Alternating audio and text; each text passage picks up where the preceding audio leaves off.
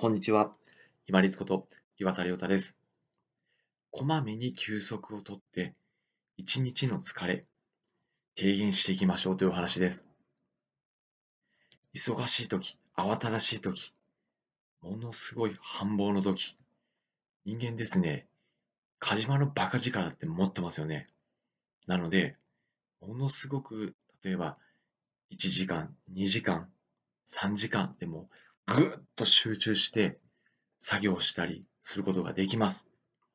しかし、このカジマのバカ力、諸花諸花刃でですね、自分を傷つける可能性も高まります。なぜか、過集中の状態になりすぎて、なかなか疲労が取れない、もしくは呼吸が浅くなって、自分の中に活性酸素が溜まっていく状態になる可能性があります。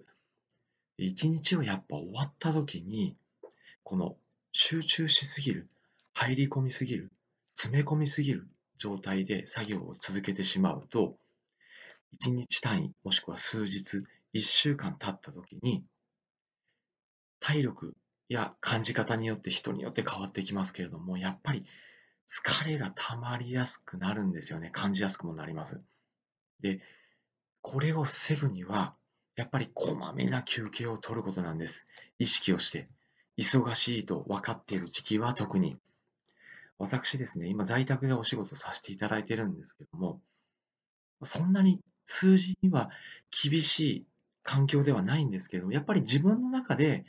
このぐらいの数字は目安としていかないとなっていう、やっぱり目標があるんですね。でも、そこばかり気にしてしまうとですね、あまりにも集中、過集中の状態には私も入りすぎてしまうんですよね。少し HSP の傾向が私自身もありますので、ちょっと驚かれるかもしれないんですけれども、2時間、3時間ぐらいは平気でぐっと集中してしまうんですよね。まあ、いい面も当然あるんですけれども、その後、例えば1日終わった後、もしくは数日経った後に、結構ですね、ドーンと疲れがやっぱり来るんですよね。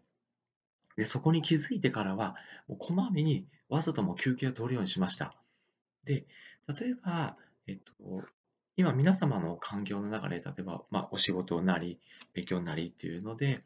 他の方の目っていうのが少し気になるようであれば、違う作業をする、もしくは勉強であれば違う科目をやるとかですね。それにしても、やっぱり30秒とか1分ぐらいは少しちょっと目を閉じてマッサージをこうやってやってみるとか、あと席を立ってみて、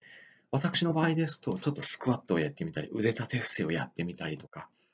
そういうふうにして少しこう息が上がる運動をやってみたり、ストレッチをしたりして、少し息が上がりますよね。そしたら少しこう息が上がるので、はっはっとしっかり呼吸をして、酸素を回らせて、で、体を動かすという違う動きをして、その後にまた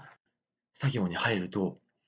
全然これ効率が変わってくるんですよ。当たり前のお話をしているようでも、忙しい時って、もしくは人の目が気になる時って、なかなか人間、休みを取ることができないんです。けれども、そこは発想を転換してください。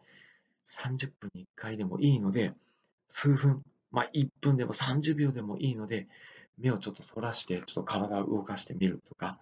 深呼吸をして、ちょっとだけ体を動かしてみるとか、目の周りをマッサージしてみるとか、小休止を絶対入れてみてください。そうすると、忙しければ忙しいほど、集中力がまた高まるので、効率が増します。ぜひお試しください。そして、一日終わった後の疲れが変わってくるので、よし、明日またもうちょっと頑張ってみようかなというふうに自然とまた体が前傾して、明日のモチベーション、意欲が高まってきますので、ぜひ、こまめな休憩、できれば目安30分に1回、20分に1回ぐらいは、細かい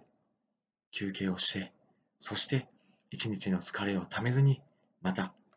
翌日頑張っていこうと自然に体を倒していきましょう。本日もご清聴いただきましてありがとうございました。皆様にとって一日良い日となりますように。これにて失礼いたします。